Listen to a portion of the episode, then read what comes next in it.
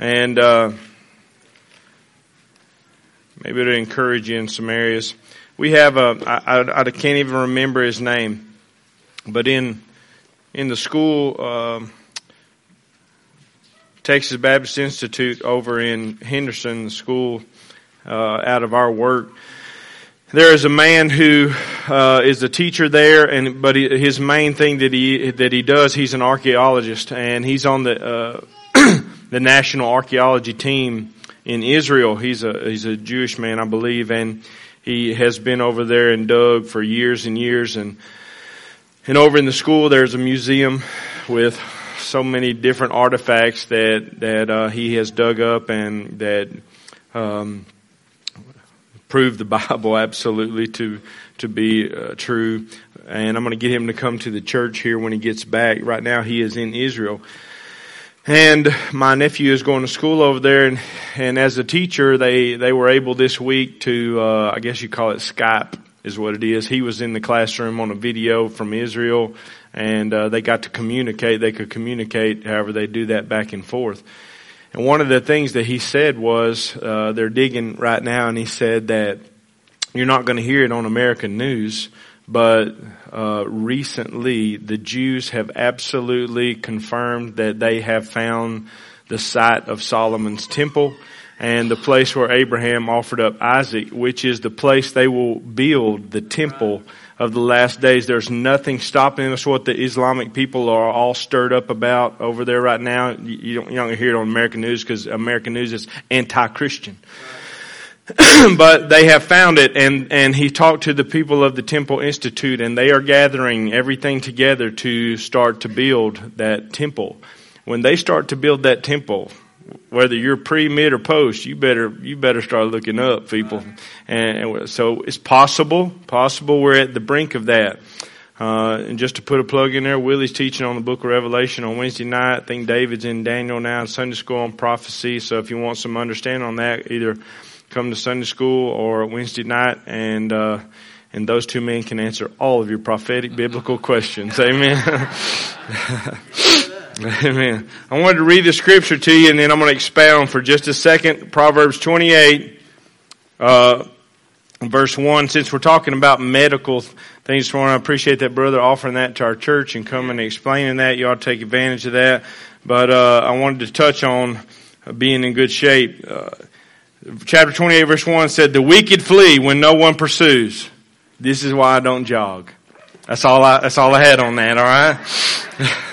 I was going to start jogging. I come across that scripture and thought, I'm going to be biblical. So look at Genesis chapter 1. I got a lot I want to share with you this morning. You might want to have a pen so you can write a couple of notes down, some things you're not going to remember that I want to give you.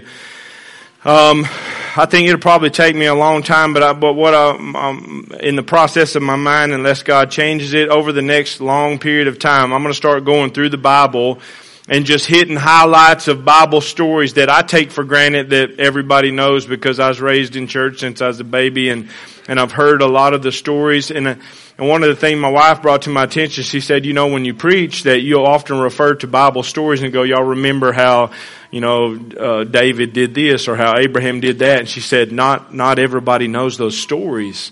And, I realize that we live in a culture now to where a lot of people were never taught that. So I'm gonna, I'm gonna, it'll be a long period of time and I'm gonna start in Genesis this week. Obviously next week we're gonna tell the greatest story ever told. Uh, next Sunday will be Easter. Are we doing sunrise service? Sunrise service? Alright, good deal. Um, but I'm gonna start, we're not gonna cover a lot. This is gonna be a lot of information. Um, so I'm going to have to start by reading the scripture and then I'm just going to read something to you that I wrote. It says in the beginning, verse 1, Genesis chapter 1, in the beginning, God created the heavens and the earth. The earth was without form, without form and void and darkness was on the face of the deep. And the Spirit of God was hovering or moved over the face of the waters. Then God said, the very thing, the first thing God speaks here, let there be light. And there was light and God saw that the light that it was good and God divided the light from the darkness. I'm, I'm just going to stop there because I'm not even going to cover all of that this morning. this is this. I had to write all this down. Normally I don't just read, but I just got to read this to you and, and, go on, or I'll be here all day. Um, this is the beginning or the origin of the universe, and all that is in it. And this is not the beginning of God because He did not have a beginning. God has always been. He's an eternal uh, spirit that exists. Think about this, outside of time and natural law. Oftentimes when you talk to an atheist, you know, you'll say, well, what caused, you know, there, most, most atheists believe the Big Bang Theory evolution and you can take them back and say, well, what caused the Big Bang? There has to be a cause. And then a lot of times their response will be, well, what caused God? What we need to understand is number one, we can't grasp God. Okay, I can't, I don't understand. I absolutely 100% believe it for so many different reasons. Not just because I was raised to believe it, but through abounding evidence. Let me say that that I don't have time to share this morning that God spoke everything into existence. Can I understand that? Can I wrap my mind around it? No. And nobody else can. And it's okay that you can't wrap your mind around it because if you could, then you would be God. God is far greater than we can ever conceive, and God told us enough of what we need to know so that we can understand who He is and what His purpose is in our life and what our purpose is in this life. But God exists outside of time and natural laws. He's not bound by what we're bound by. And so understanding His eternal Spirit is, is pretty much impossible. Uh, he exists as God the Father, God the Son, God the Holy Spirit, one God, three persons, okay? Do you understand that? No. I'm not, I can, I can give you all kind of illustrations, but understanding it is beyond me. Um, the Bible says that the wisdom of man is foolishness to God.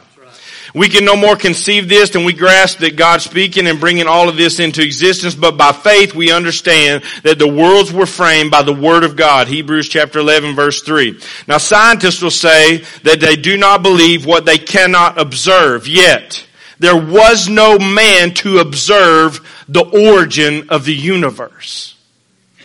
And you cannot possibly demonstrate through any test or experiment and conclude that something as vast as our universe can be contained in an area the size of the end of a pencil. That's the Big Bang Theory.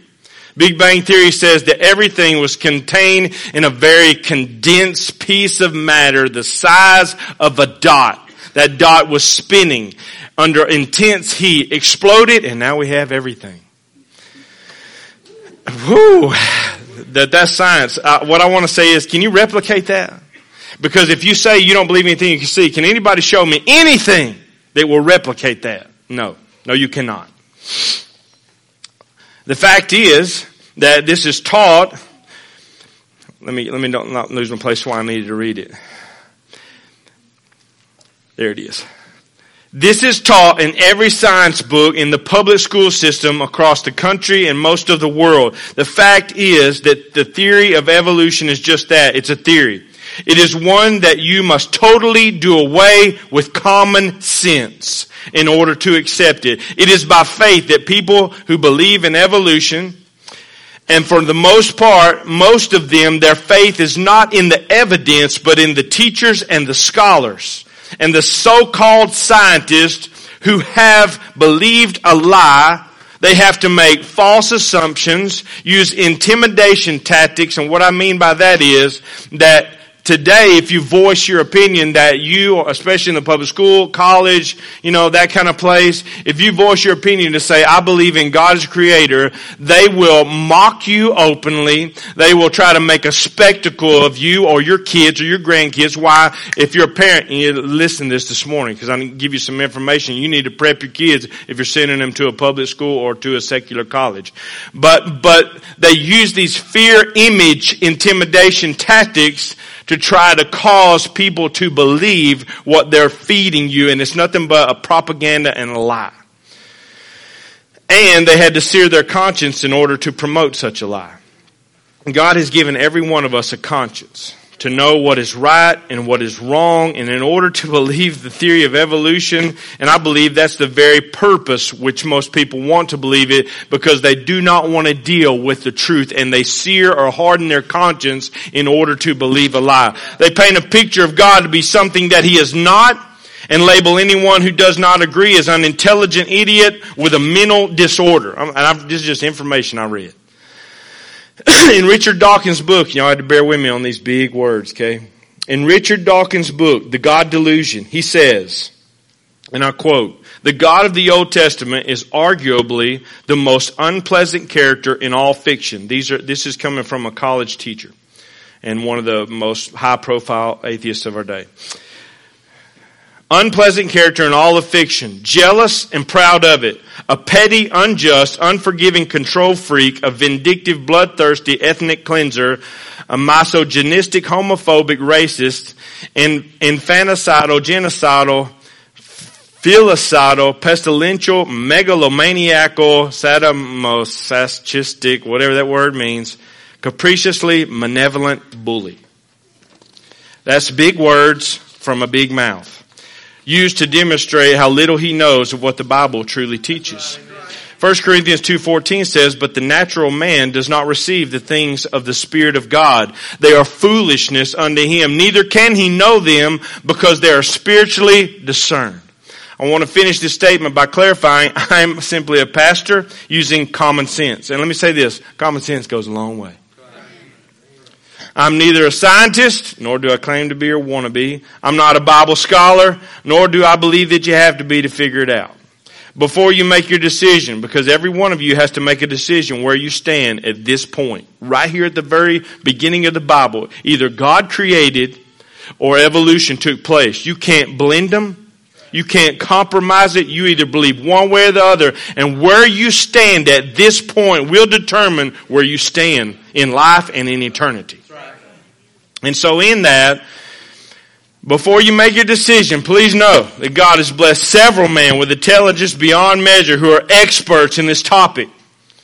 You young people uh, that have said in college, or you're, maybe you're in public school, maybe you're in a college now, or maybe your intention is to go to college, listen to me. They're gonna feed you this stuff. If you're in public school system, you're there. Think about this, parents.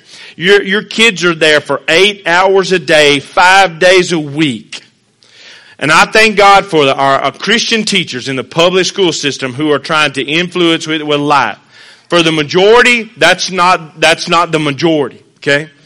I, I don't know necessarily about around here, but I know in larger areas especially, the majority of them push this agenda.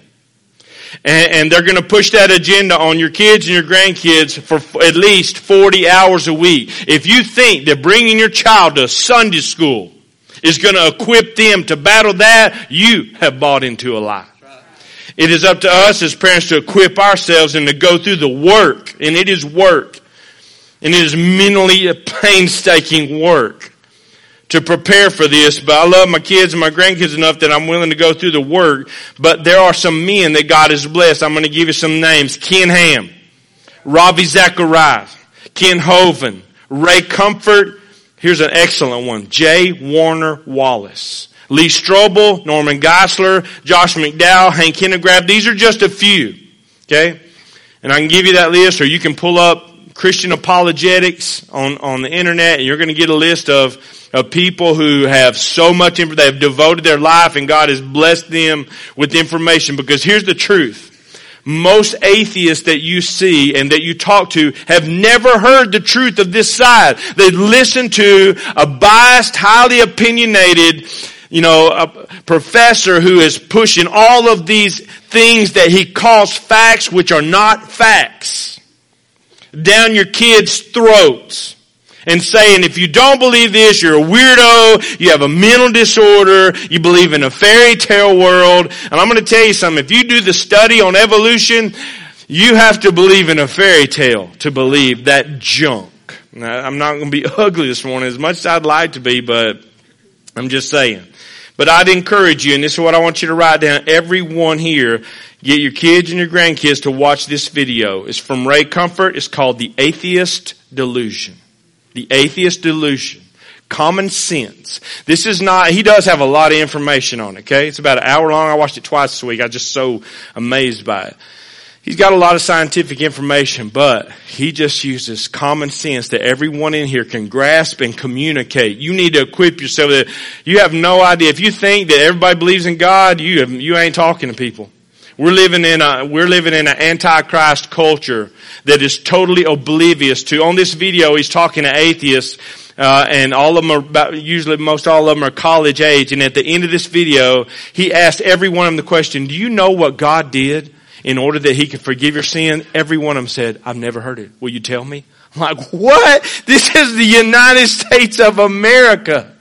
But we live in a day that's way past the day that I was raised in where most people have never heard the gospel truth. They believe what somebody makes up about God and they think, I don't want anything to do with that. If that was true, I wouldn't want anything to do with it either, but it's not true.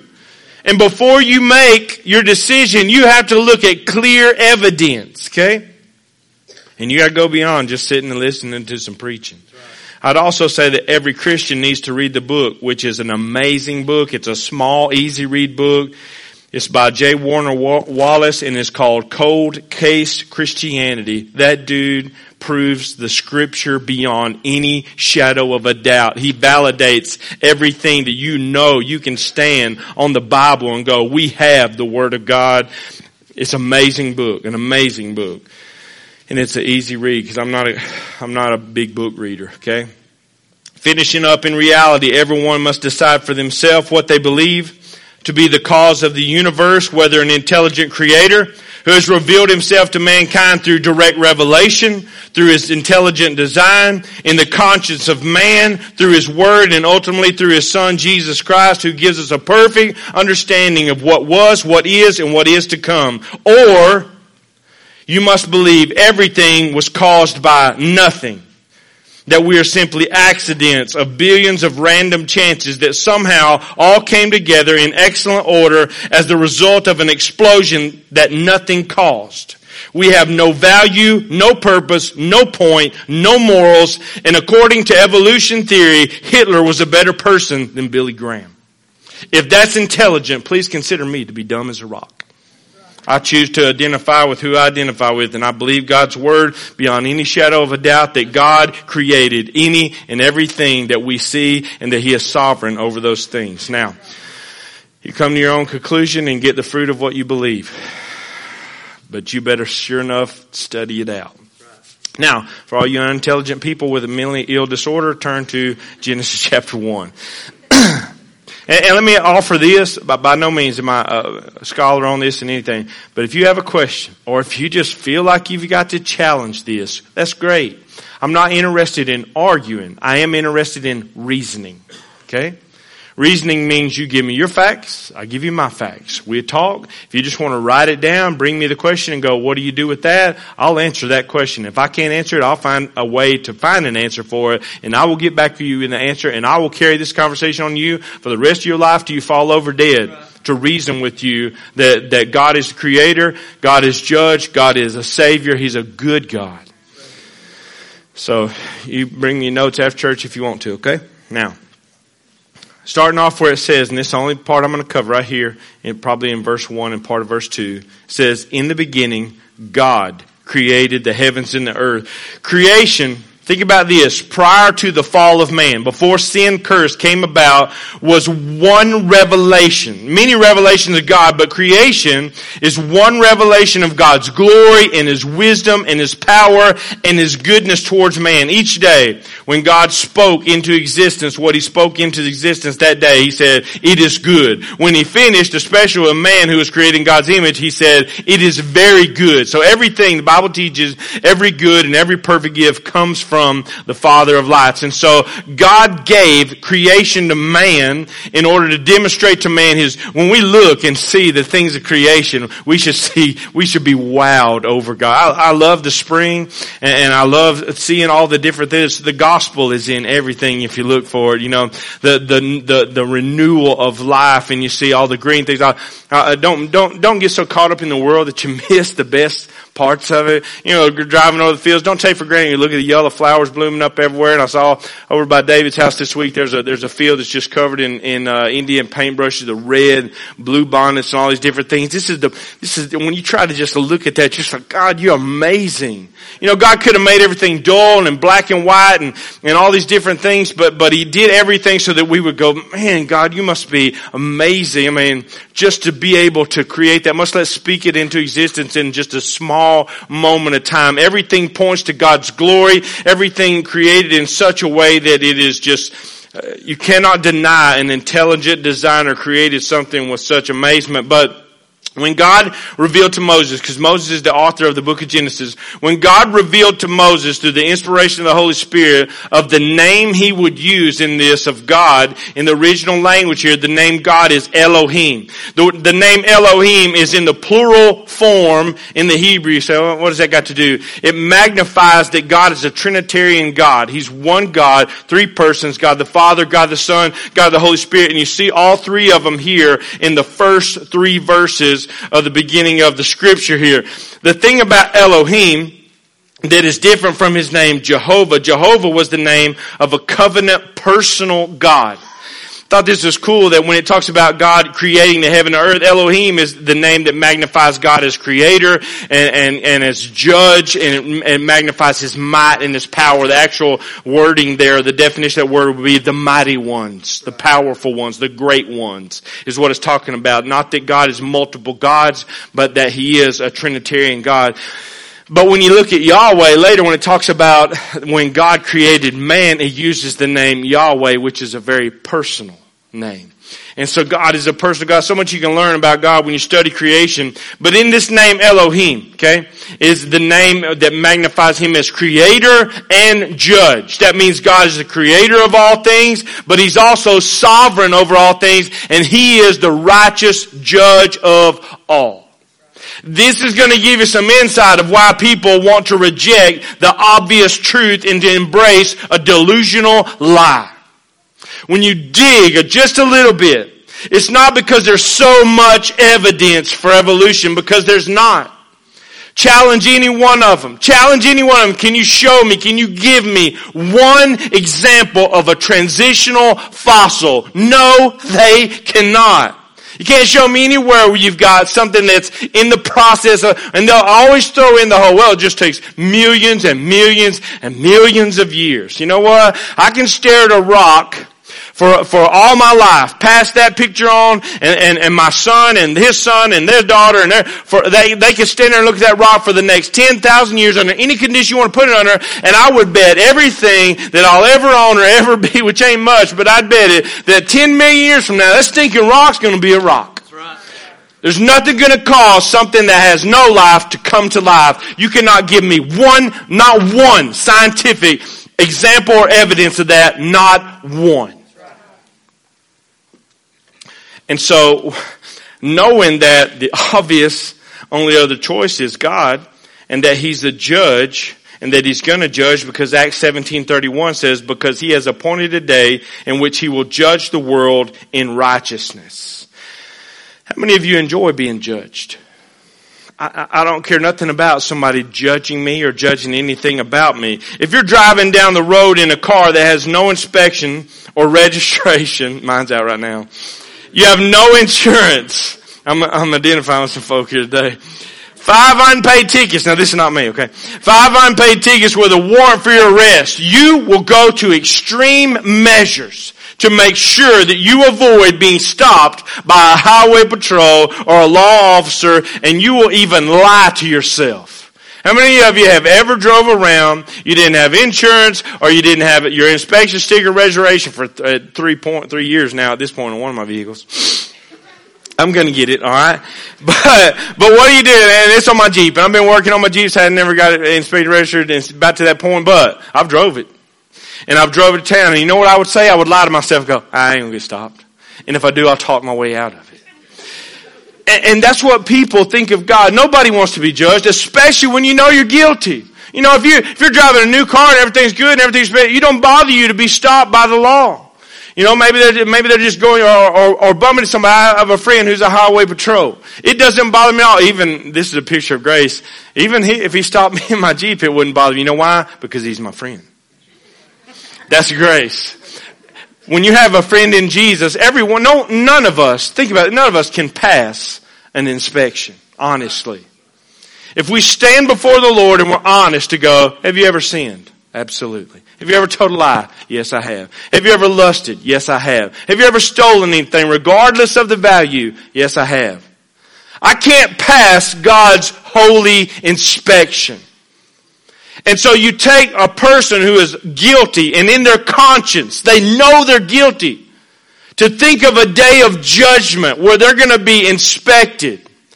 And they're going to be guilty, just like as if I drove that car that wouldn't pass inspection and I had a warrant for my arrest and I had all these different things coming against me and that highway patrol pulls me over and he stops me and he begins to inspect me. He's going to write me a ticket, probably going to arrest me and I'm going to stand before a judge guilty and I'm going to be punished for my crimes and rightly so. Every lost sinner one day faces what it talks about in the book of Acts when Jesus himself will judge the world according to righteousness. Not our righteousness, not self-righteousness, but God's standard of righteousness to which none of us can possibly pass that inspection. And you face the punishment for your crimes. That's what hell is. Hell is the place where God judges sinners and He does justice. One of the things that I heard when I watched that video this week, uh, Ray Comfort asked one of the people on there, said, do you believe in hell? He said, no, no, absolutely not. He said, if somebody raped your mother, you would expect for that person to be arrested and to be punished for their crime, and rightly so. He said, oh yeah, absolutely said, then how is it possible that God, who could be good, could not punish wrong? That's what hell is. It's God's justice punishing those who have crimes against God and their their penalty has to be made. And the Bible teaches very clearly that the punishment or the wages for sin is death. So this whole thought process that some religions have of, well, I believe God is loving and I believe God is good, and so therefore I can't see where it's possible that there's a hell. God is loving, God is good, God's provided a way for us not to face that judgment through Jesus Christ. But God is a just and a holy God and He can't possibly be good if He does not punish wrongdoing and crime. Because if you who most of us are not just people. We think we are. But if someone in your family was murdered or a wrongdoing was committed against somebody in your family and you stood there in that courtroom and that person who killed somebody in your family looked at the judge and said, you know what, judge? I haven't killed anybody since and I'm a pretty good person, and I, I, gave some money to, you know, the, the, the law support system enforcement. I got the little sticker on my back window. If that judge looked at that person said, you know what, I'm gonna let you off, you would be enraged. Not simply at the person who committed the crime, but the judge because you would say, wait a second, you were voted into this position to be an example of justice, to punish wrongdoing, and to do right for good doing and to stand for what is right. God's not an unjust judge. God's always going to do what's right and judge according to righteousness. And so you have people who know in their own conscience that they're guilty, they can't pass an honest inspection, and when they stand before the Lord, they're going to be punished for their crime. So, maybe there are people in this crowd who are lying to yourself today thinking, I'm not sure if I believe certain parts of the Bible. I don't agree with this whole God thing because there's people that go to church all the time just listening. I hope you just listen and consider what I said this morning because lying to yourself does not do away with truth and what is a fact. so in that, there's a lot of people who try to sear their own conscience to avoid the day of judgment when God says that's not the way you do it finish and look at this real quick. It says, I want you to look at this. Now I'm not going to go real heavy into this. I will a little bit week after next and just talk about what I'm talking about here. I'm going to throw some of you for a loop, but I'll give it to you the information in a couple of weeks. Verse two says, the earth was void or without form and void. I want you to look at the, look at the, where the, what the world looked like here. It was without form. It was void. That means vain, empty, chaotic. It was darkness was upon the face of the deep. None of this describes the way God would speak something into existence. There's a lot of different theories on creation. This is not a dividing factor. Okay? I'm a gap theory. I believe there was a time period from verse 1 to verse 2. How long that time period? I'm not sure. I wasn't there. But I believe it was a time period in which God created the heavens and the earth. During that time, Satan fell, rebelled, some type of judgment upon that left the earth in a dark, chaotic place that it's in when we read about it here. However you want to believe, that's your business, and I'll give you some different theories, okay? I'm a six day, 24 hour creationist, but the days hadn't started at this point. Okay? And I'm not, I'm not the, you know, uneducated backwoods. There's a lot of people who, who hold to this theory. And some of you go, well, I'm, I'm going to look that up and I can disprove it. Well, there's arguing about every kind of theory and I don't care nothing about argue. If you want to believe it, believe it fine. This is what I believe. And I believe it because it goes with the theme of the Bible. Because when you look at the earth, that was in a place where it was vain and empty and dark and chaotic. You see the picture of mankind when he fell into sin. And you have right here the very theme of the Bible in the first three verses. Because when you see that, the world in that shape, okay? It says, what, what takes place now, this is where it goes. It said, and the Spirit of God was hovering over the face of the waters. The word hovering in the Hebrew means shaking and moving. That's what God does towards sinners. You want to know what you do with the judgment day? God's showing you right here. Because as a lost sinner, our life is dark and chaotic and vain and empty. Because of the sin in our life and what sin has brought about. And you don't run from God. God runs to you. That's what it means. Because if you've ever been around very long, especially here in the gospel, and you say, mm, every time I hear that, things go on inside of me. That's God's Spirit, just like here. Shaking and moving. He's always pursuing sinners. He loves, God loves sinners because he wants to save sinners. And you see God's Spirit hovering and, and just like that, and there's a lot of other things that go along with that scientifically. But here I want to bring out who God is in, in creation because He's the main point of creation. So many times we focus on the creation rather than the creator. But you see, God doesn't just cast away, but He begins here to recreate or to take something that's in chaos and darkness and vain and empty, and He turns it into something in a very short period of time He says, this is very good. That's what God wants to do with your life. If you're here this morning, you don't believe God, you don't believe God's word, or maybe you've been sitting here for years and years and you've never come to the place to understand what God has for you. In the first three verses of the scripture, He reveals Himself very plain and very clear on this. Because in the next verse, what does God say? Let there be light. Now I want you to notice something. I'm almost done. That when God says, let there be light, there was light. Four days later, We'll read this later, but four days later is when God set the sun and the moon and the stars to be the light of the earth. This is a different light. This is not the S-U-N. I believe this is obviously the S-O-N. Because when you look in John chapter 1 verse 1, it says, in the beginning was the Word. Talking about Jesus. And the Word was with God and the Word was God. And everything that was made was made by Him. I believe at this point you see God the Father, and this is just totally my belief. You can cast this out. I believe God the Father was the orchestrator of everything. I believe that he, that he looked at the world and the condition that he was in. I believe God the Holy Spirit was moving as he always does in people's lives. He was moving and he was ready to go to work. And Jesus steps forward as the creator of all the universe to carry out the Father's plans in the light of his glory. Turn on the lights. This is where hope begins. And that's the message that we preach, the message of the gospel, because as lost sinners, we are in a dark, chaotic, vain, and empty state, facing the judgment day of God, totally guilty and rightly so.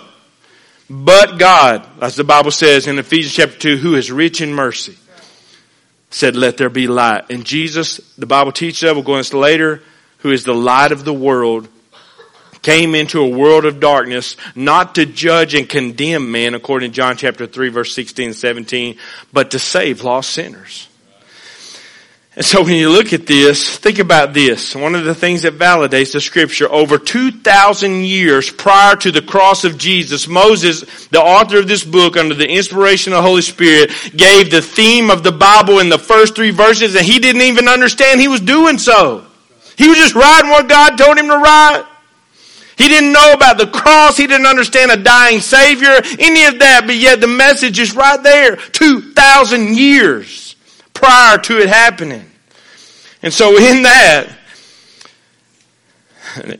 The desire, the power, and the ability of God to take that which is in chaos and darkness and to redeem it and make it new is the very theme of the Bible from verse 1 all the way to the last verse. So if you want to know the God of the universe, quit listening to people who don't know Him who form their own opinions based on their biased so-called intelligence because they're running to or running from and trying to avoid the obvious judgment of God because they love sin and they love darkness. That's what it says in John chapter 3. The light came into the world and darkness rejected it. Why? Because they loved their darkness. Most of these people, some of them I believe are ignorant, some of them have been told a lie and they believe a lie because they've never heard the truth. That's our part. Our part is not to avoid atheists or judge atheists or win an argument with atheists. Our point is to bring truth, to bring light to atheists.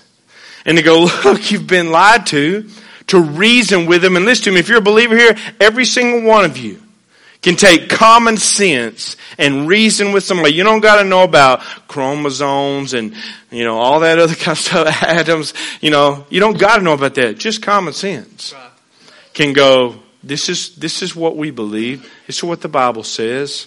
This is obvious evidence. There's a lot more. I can give you information. I just want you to consider.